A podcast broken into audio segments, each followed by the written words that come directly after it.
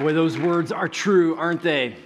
Man, Resurrection Day, Easter Sunday is incredible. It's like, you know, the one Sunday we get to that we can really, really, really celebrate. Uh, those three words, He is risen, they pierce the noise.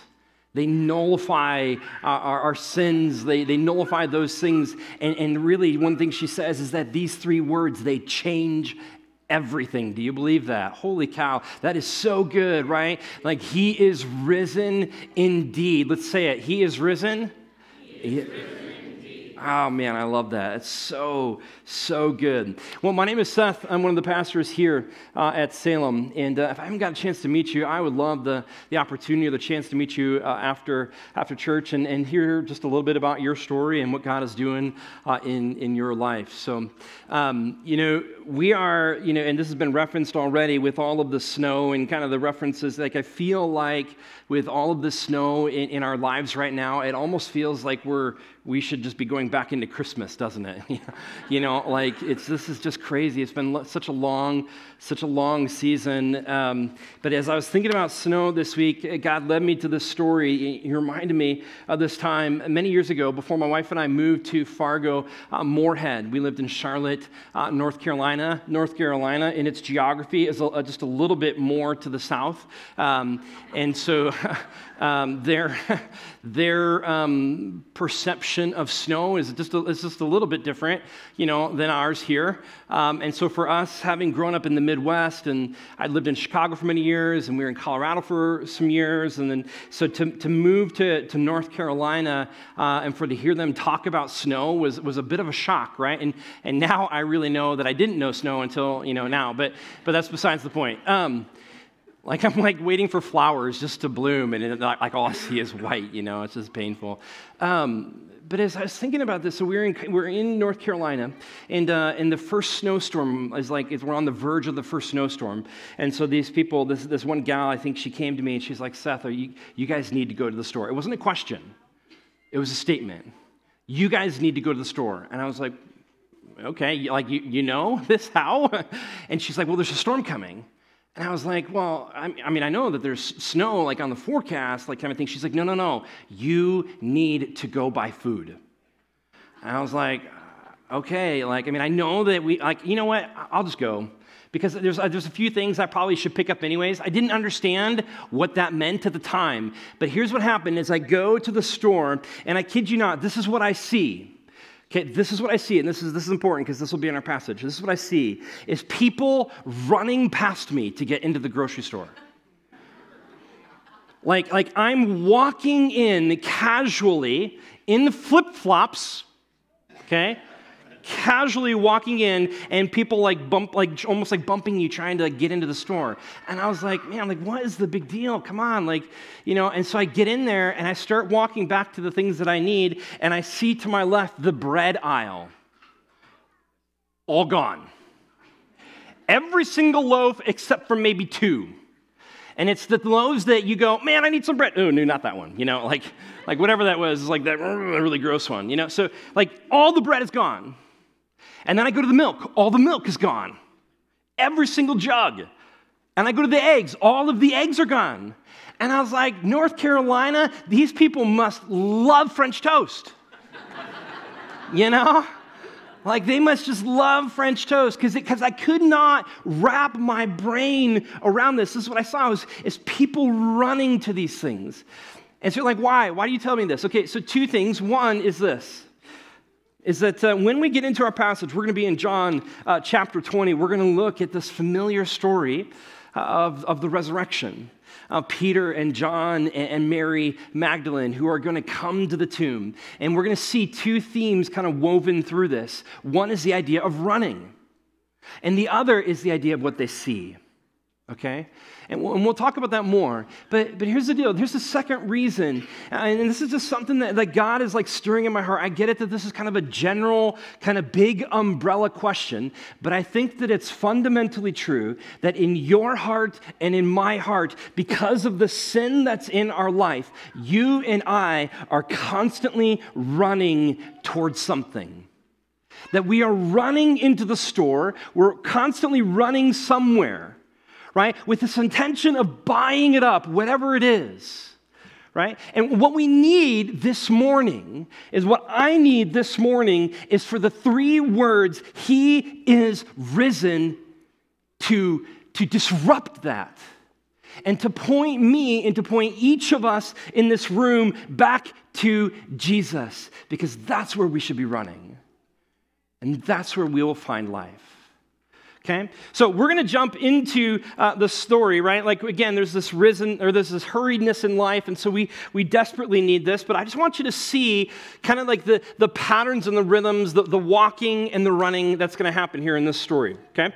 And help us see kind of what's going on. So last week we, we started in the Mount of Olives with Jesus in this triumphal entry down in Bethany. He went up to, um, you know, to Bethphage, and then he gets on a donkey and he travels down through the Kidron Valley across to right here, where's this, this spring of Gihon, which is right where Solomon the king uh, was crowned or kind of brought into the city. And so Jesus, riding on a donkey, fulfilling this prophecy, kind of reenacts this and follows the footsteps of Solomon. And the whole time, there's this group, really this massive group of people who are shouting, Hosanna, which means free us or deliver us. So there's this need, right? Like deep inside, the people are expressing this need for freedom. And, and they have no idea what Jesus is really going to do, but they have all of these expectations of him right? In fact, so much so that this entire city becomes a stir. And so people everywhere are asking this question who is this? And so for a week, Jesus does ministry. The bulk of his ministry is in the temple, and he does a lot. So, so much of stuff that we have recorded uh, in the New Testament is from this final week, as we get to see. But as his death looms closer, unbeknownst to everybody else, there is a moment that Jesus wants to spend with his disciples. And so he comes down to this little room in this corner of the city that we call the upper room.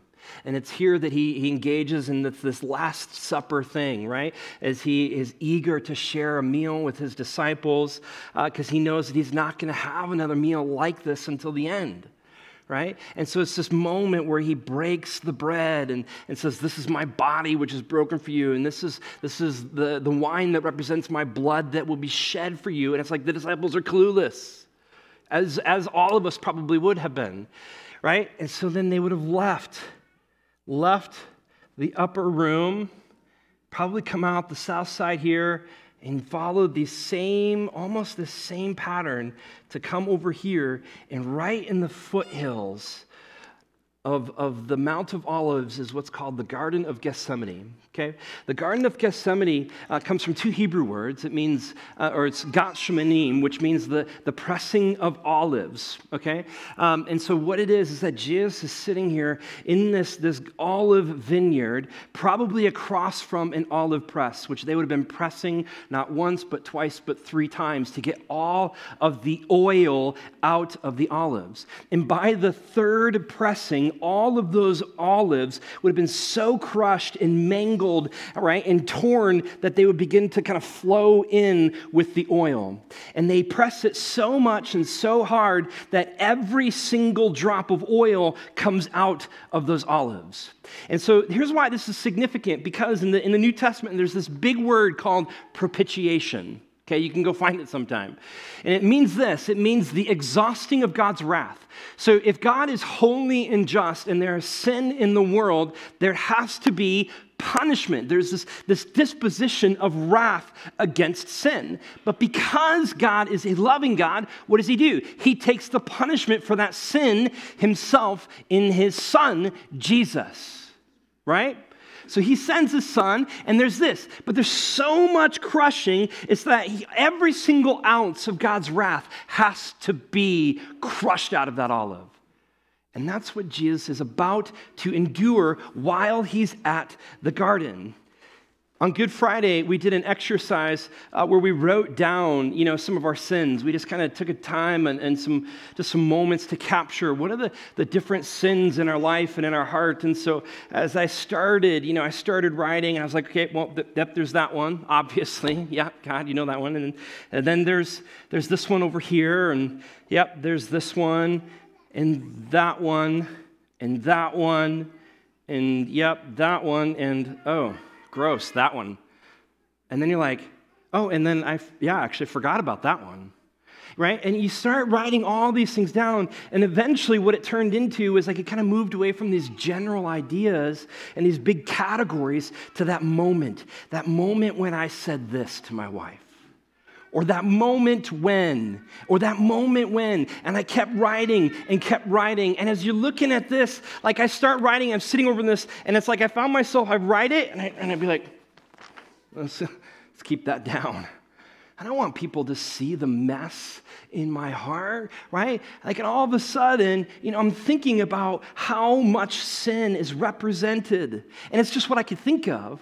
And so as I started thinking, you know, as you think about exhausting the wrath of God, though, right, you hold this piece of paper and you're like, well, that's actually pretty light. Yeah, Jesus can handle that. Jesus can handle that. But then you forget that this is just such a small capture of a much larger picture. And you start to think about the reams, these massive, massive amounts of paper that if, and thankfully God doesn't do this, but if God kept a record of wrongs, who could stand, right? And all of a sudden you start thinking about this and you go, man, that's how heavy this is. And maybe this is just from the last year. Like I don't know like how that how that works, but all of a sudden that really light piece of paper has become something incredibly heavy. And as I begin to think about my role in Jesus' crucifixion, in Jesus' death, now I'm, now I'm thinking about how much pain I caused. And now I'm, then I also begin to think that that's just me in the last year. What about all the sins from my past? All the sins from those present and, and all those sins from my future? And what about for the rest of humanity? Right? For, for all of history past and history present and history future, like all of a sudden you picture Jesus in, in the Garden of Gethsemane as he's preparing for this crushing, and you're like, oh my goodness, that's heavy.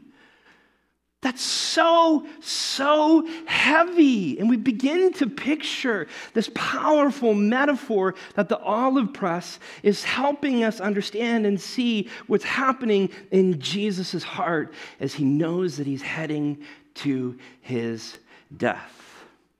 Because then what happens is the story continues as he's in the garden, then he's betrayed by one of his friends, he's arrested probably would have had to walk the exact same walk back down again, and he would have come over to this guy's Caiaphas house.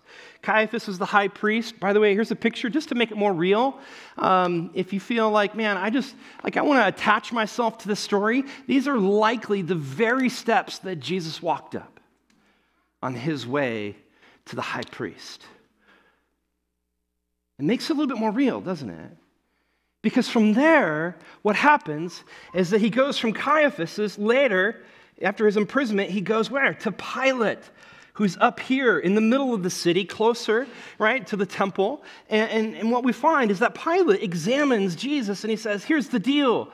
You people, I find no fault with Jesus, but because I'm scared of you, I'll do what you want. And so, because like as soon as there's this, pronunci- this pronouncing of his sentencing, it's, it's under Roman law, it's meant to be immediate. And so Jesus would have had to leave this place after being stripped of all of his possessions. He would carry the, the top beam or the cross beam of the cross that he would himself be uh, put on, and he would have to walk through the streets of Jerusalem and everybody looking at you around each bend and each corner, murmuring because they know that those who are crucified are killed because they are a criminal. And so here's Jesus, and he walks his way out the city to the place traditionally known as Golgotha. It's the hill where there was crucifixions. And it's in this space that Jesus would have been nailed to the cross. And in order to breathe, right? Most people think about the pain, you know, and which is true, um, but there's a sense of like, like, in order to breathe, you would have to push off of those nails every time in order to expand your chest. And then you could breathe, but then you, in exhaustion, you would collapse But then you, to breathe, you would have to redo it all over again. And it's excruciating over and over and over. And it's in the process of this exhausting death. He's exhausting the wrath of God, by the way. And it's, and it's in the middle of this, this death by exhaustion that the chief priests and the ruling leaders are all mocking Jesus, saying, Oh, Jesus Christ, the Messiah, right? Right? You can save other people, but you can't save yourself. Oh, Jesus, if you would just come off of the cross, and then we would believe you. We would believe you if you just come off of the cross. And we go, it's not, it's not because he can't do that, it's because he chose not to do that. Because unbeknownst to them and to the rest of the world, he was bearing the sins of the very people who mocked him. And so, for us, for you and I, right, as we look at Jesus in that moment and he says with finality, like this propitiation, the exhausting of God's wrath, he goes, It is finished.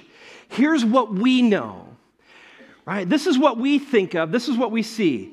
We take this water right here, and it's like Jesus enters into the story because he's all about forgiveness of sins, and we know that, but they didn't really get it. So, this is how we see it we take those sins and we put it in that water. And ah, just give it a little stir. And all of a sudden, all of those sins are gone. All of those sins are gone. And, and you're reminded of this, this thing where it's like our sins were red and as crimson as scarlet, but he washed us white as snow. And all of a sudden, we start to praise God for the snow outside because it's a reminder of what happened on the cross. Here's my question, though, for you uh, with this is what good does this do apart from a life that follows? Because if you have forgiveness of sins, that's what Paul says. He's like, he says, if, if we have hope for this life only, then we are above all most to be pitied. Because this doesn't do me any good unless I have a life that comes with it. And so that's why the resurrection is so fundamentally important to our Christian faith and why we need Jesus, not just to die on the cross, but to raise from the grave. Okay, look at chapter 20, verse 1. Now, on the first day of the week, Mary Magdalene came to the tomb early while it was still dark and saw that the stone had been taken away from the tomb. Okay, so um, the Sabbath in their day um, didn't like start in the morning and go till evening. It kind of ran from evening to evening the next day. So um, technically, the Sabbath would have ended the night before, but Mary Magdalene, um, she wants to go love on and care for uh, Jesus' body right?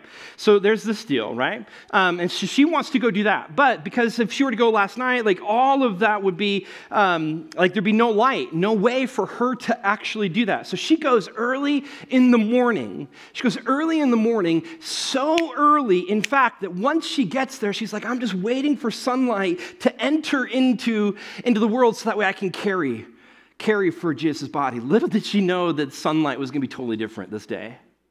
Pretty crazy, right?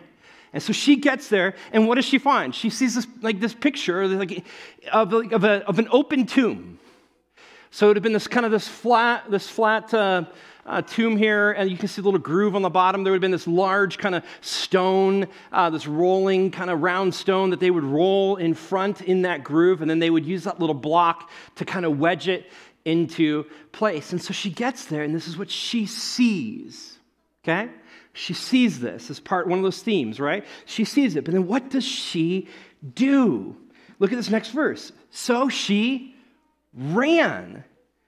She ran and went to Simon Peter and the other disciple, the one whom Jesus loved. That's just John's way of talking about himself because he's the author, and said to them, They have taken the Lord out of the tomb, and we do not know where they have laid him.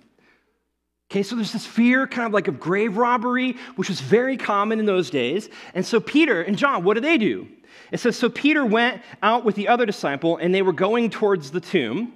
Both of them were running together, but the other disciple outrun Peter and reached the tomb first. Okay, so um, Peter was probably the oldest of all of the disciples, uh, and therefore probably had not been working on his cardio. Okay, so John, who's much younger, is not. It's not a competition, but he's running at a pace that Peter can't catch up. And so John gets to this tomb first, and he sees sees the same image, right? This open tomb. But here's how it goes in verse 5 and stooping to look in.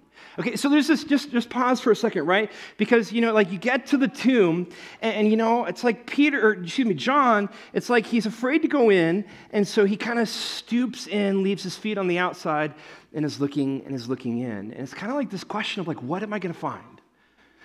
What am I going to find? You know, at home we have we have a husky um, who's about eight years old, and when she was a puppy, she chewed a lot of things, and then she matured uh, and stopped chewing.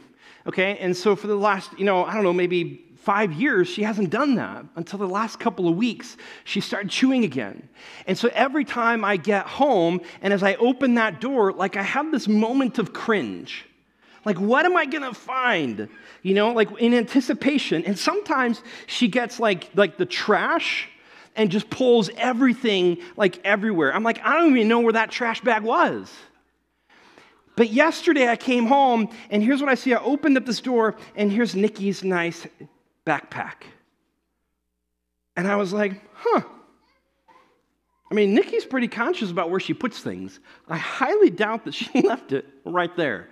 You know, and so I reached down to examine, and sure enough, the whole right side is just slobbered and there's holes all in the bottom. And then I look in the corner, and my, and my poor puppy is like just looking at me like, I know, I know, I know, you know, like just terrified.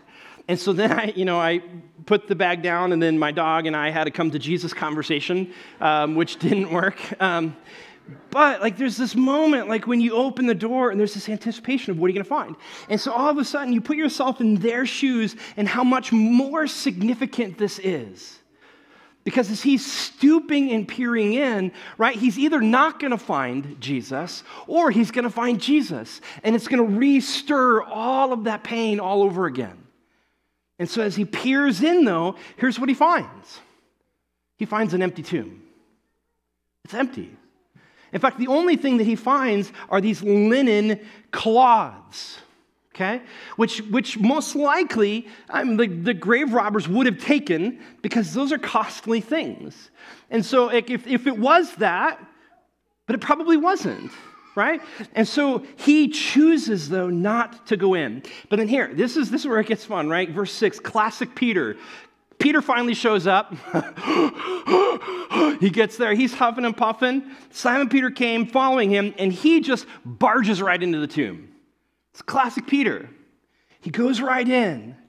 And here's what he sees he sees the linen cloths lying there, but this additional piece and the face cloth, which had been on Jesus' head, not lying with the linen cloths. So it's not in the same place. And it had been folded up in a place by itself. And so there's this carefulness and this, this concern and care for it and it's been placed somewhere as if it's been it's supposed to be seen. You know when i go into a department store i buy clothes about once every five years and I always need a pair of jeans. And so I go, and I tell you what, you can tell when I've been there because I try on a pair of jeans and I fold it, and it doesn't matter how many times I try, I put it back in, and there's like just globs hanging out everywhere. And it's like I like apologize to the store, sorry, sorry, you're gonna have to redo everything that I just did. And yeah, you think about this, right? There's, there's Jesus, and he is carefully folded is folded exactly the way that he wants it to be, and he sets it aside over here as if he wants people to see it, right? He wants people to see it. And so all of a sudden we go, like, this is a very special thing. It's different, it's careful. And then John works up the courage. In verse 8, it says, Then the other disciple who had reached the tomb first also went in. And he saw and believed. And you're like, what? What is it that John believed in this moment? Did he believe in the resurrection? Maybe, maybe he believed that the body was gone. Because the very next piece says they did not understand the scripture that he must rise from the dead. And so here's what's fascinating to me John is the author of this text, and he gives us no insights and no clues into what he and Peter are talking about, what they're thinking, what they're feeling. But let me capture this for you, okay? Because here's the footsteps right? So here's the footsteps. You've got people who were staying in Jerusalem. In fact, they had locked themselves in, in a room because out, out of fear for the Jews. And yet, because they need to get here, they choose to risk it. So Mary Magdalene is the first one. You know, she does her walk early in the morning before anybody else is up, and she comes out. She finds that the tomb, at least, is open, right? So she runs you see this? There's a walking and then a running, right? There's this, this massive shift in the eagerness of the text because it goes from just this normal, casual, kind of like grief and pain filled walk to this desperate run. And so she tells Peter and John, and then the two of them, they run to the same place. So can you imagine early in the morning, as people, the whole city is starting to wake up, right? In the middle of Passover feast, as everybody is celebrating, these three random people sprinting through the city. And all of a sudden, you get this picture of what's happening. And then they get here, and what do they find? They find an empty tomb. And this is where it gets, this is so confusing to me because John, this is how John ends it. He says, and they went home. And you're like, what? Like, that feels so anticlimactic. There was running, and then they went home. They find an empty tomb, they find all of this evidence that Jesus has been raised from the dead, and they just go home right? But it's different for Mary because Mary stays. Look at verse 11. It says, But Mary stood weeping outside the tomb. So she's there. She must have followed them or, or ran back behind them. But she wept as she, st- and then she says that she stooped and looked into the tomb. So she does the same thing as John. But what does she see? She sees something very different. She sees two angels in white sitting where the body of Jesus had lain, one at the head and one at the feet. And they said to her, Woman, why are you weeping? And she said to them, They have taken away my Lord, and I do not know where they have laid him. And it's like she doesn't even give him a chance to respond. And having said this, she turns around, right? She turned around and she saw, more seeing, she saw Jesus standing there but she did not know that it was Jesus. She's probably so wrapped in her grief and her emotion. Jesus asks her a question. He says, Woman, why are you weeping? He repeats it. Maybe, maybe this is a mild rebuke because she should know that all of the disciples should have known. Or maybe this is super compassionate because he knows how much she loves him. Woman, why are you weeping? Whom are you seeking? It's like she still doesn't perceive. She's still in her own world. Supposing him to be the gardener, she said to him, Sir, if you have carried him away, tell me where you have laid him, and I will take him away. Just let me do my part. Just let me love on my Savior. Let me do that. And it's in this moment that Jesus, in his compassion, said, Mary. It's the only thing that's recorded. Mary. It's personal, it's intimate, it's kind, it's loving, it's caring, and it's like the world begins to click. She, it's like she hears the tone. How is he? How does he know my name? Wait, I know that voice. That's Jesus. This is not what I expected. And so she turns to him and in Aramaic says, Rabboni, which means teacher. And, and, Jesus later, he just says, Do not cling to me. So you almost get this picture that Mary runs to Jesus in this massive bear hug and clings him in here.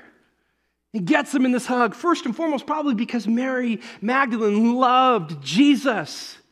She loved him so much, right? He was the Savior, the Messiah, right? He had forgiven her, like gotten her out of jams. It's crazy, right? And so she would run to him. But I wonder, guys, if you're if you're Mary in that moment, does she realize that the person that she is holding is the living and breathing resolution to the Genesis problem, which is mankind's deepest need. As she's holding him in this brace, I'm guessing she doesn't. Because as she's holding him, you go all the way back to the garden. God creates the universe and it's good. He creates Adam and Eve and it's good. Sin, shocker, enters in the world and everything flips upside down. We are designed to be selfless. We become selfish. That becomes a gravity that we can't fight. And so, as God looks at it with his redemptive love, he says, My plan is to bring Jesus, and he will make that right. And so, as she holds him, does she realize she's holding the living, breathing resolution to our deepest need? That we can not just have the forgiveness of sins, but that we can have life. That's what Jesus' resurrection shows and proves and encourages us in the middle of whatever it is that we have going on in our life right here. And this is what I love is that how it ends. Mary Magdalene went and announced to the disciples, I have seen the Lord. You see, there's this, there's this tension between Peter and John. They go to the tomb, and what do they find? Emptiness.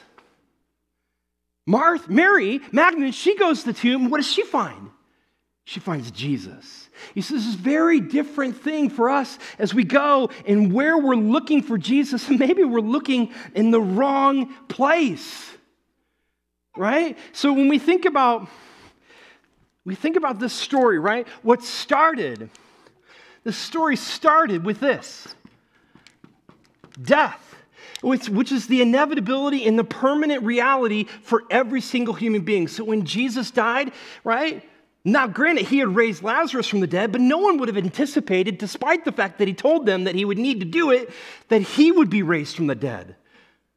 And so this is this permanent reality, but as she looks in Jesus' face, all of a sudden, this is possible right? And so, what John is now doing is he's leading to this idea for us is where does believing really fit in? Because when you think about it this way, right? So, what started with what they saw, when they ran to the tomb, and what do they see? They see an open tomb, then they find an empty tomb. Then they see the claws. Then they find the face cloth. Then Mary sees the angels. And finally, she meets and sees Jesus. In fact, when Jesus goes on to later talk to Thomas, who's one of the doubting disciples, here's what Jesus said. Thomas said, I won't believe until I put my finger right there. And so as Jesus shows up, he says, Hey, Thomas, put your finger right here and see my hands and put out your hand and place it in my side. Do not disbelieve, but believe. And all of a sudden, Thomas, because he saw, says this My Lord and my God. Jesus said to him, Have you believed because you have seen me? But guess what? Blessed are those who have not seen and yet have believed. You see, every single one of those pieces that they saw was evidence enough to believe in Jesus, and you don't even have to see that to believe in Jesus. This is how the story ends in chapter 20, verses 30 to 31. It says, Now Jesus did many other signs in the presence of the disciples, which are not written in this book, but these are written. Do you catch that? John's like, Hey, I've recorded all of these things. Why? So that you may believe that Jesus is the Christ, the Son of God, and that by believing you may have life in his name that you may have life. When we were in Israel, we had our tour guide. His name is Andre. Andre was a Russian Orthodox Jew, but self proclaimed atheist. And as we were there and as we were looking at the different tomb sites for Jesus, and the whole crowds are swarming and flocking to these potential tomb sites because they want to see what? They want to see the tomb where Jesus was.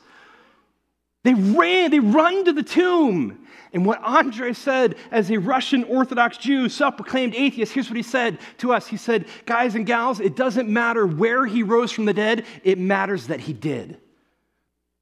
I thought for a guy who's an atheist, You have more conviction than most people.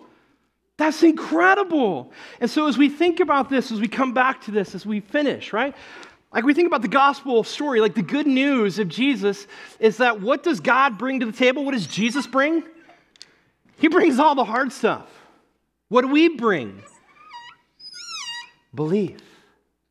But here's the kicker when you put all of that together, what you get is life. That's what you get. And that's the power of not just the death, but the resurrection of Jesus. Guys, can I leave you with this? This idea of Christianity, there's a massive difference between a Christianity that, um, that acknowledges an empty tomb and a Christianity that celebrates the living Jesus. You see, Christianity and our faith is not about stooping and peeking into the door, it's about walking out of the door. You see, if you think, if you think that you're coming to the empty tomb to find life, that's not where you're going to find it. Because where you're going to find life is in the living Jesus. And he is not in the tomb. He is risen. Those words pierce our stories. Those words interject themselves into our busyness. They tell us that the reality of life has changed and that everything in my life now revolves around this and this person and him alone. Let's pray. Heavenly Father, Lord, as we finish and as we wrap up this morning, Lord, I'm picturing these, these palm branches that what started with the triumphal entry and all the expectations that surrounded Jesus, right? After his death, they were on the ground being trampled over by people. The expectations of Jesus were forgotten because Jesus was in a tomb and he was as dead as the very branches on the ground that had been severed from the tree. And so, Lord, this morning I pray that you would redefine our expectations that you would help us to see that, that we don't come to you for, for the reasons that we always want, but we come to you because in you, you have life. And that it's your desire that we have life to the fullest. And so, Lord, this morning I pray that you would be nudging and pulling on our hearts that we would ask ourselves this burning question that in life, whether I've been following Jesus for 60 years or six minutes or never before, that you would answer the question in our hearts what have we been running to? Because instead, would we run to Jesus, not to find an empty tomb, that we would not run to things where we find emptiness, but that we would run to find life in Jesus. In your name we pray. Amen.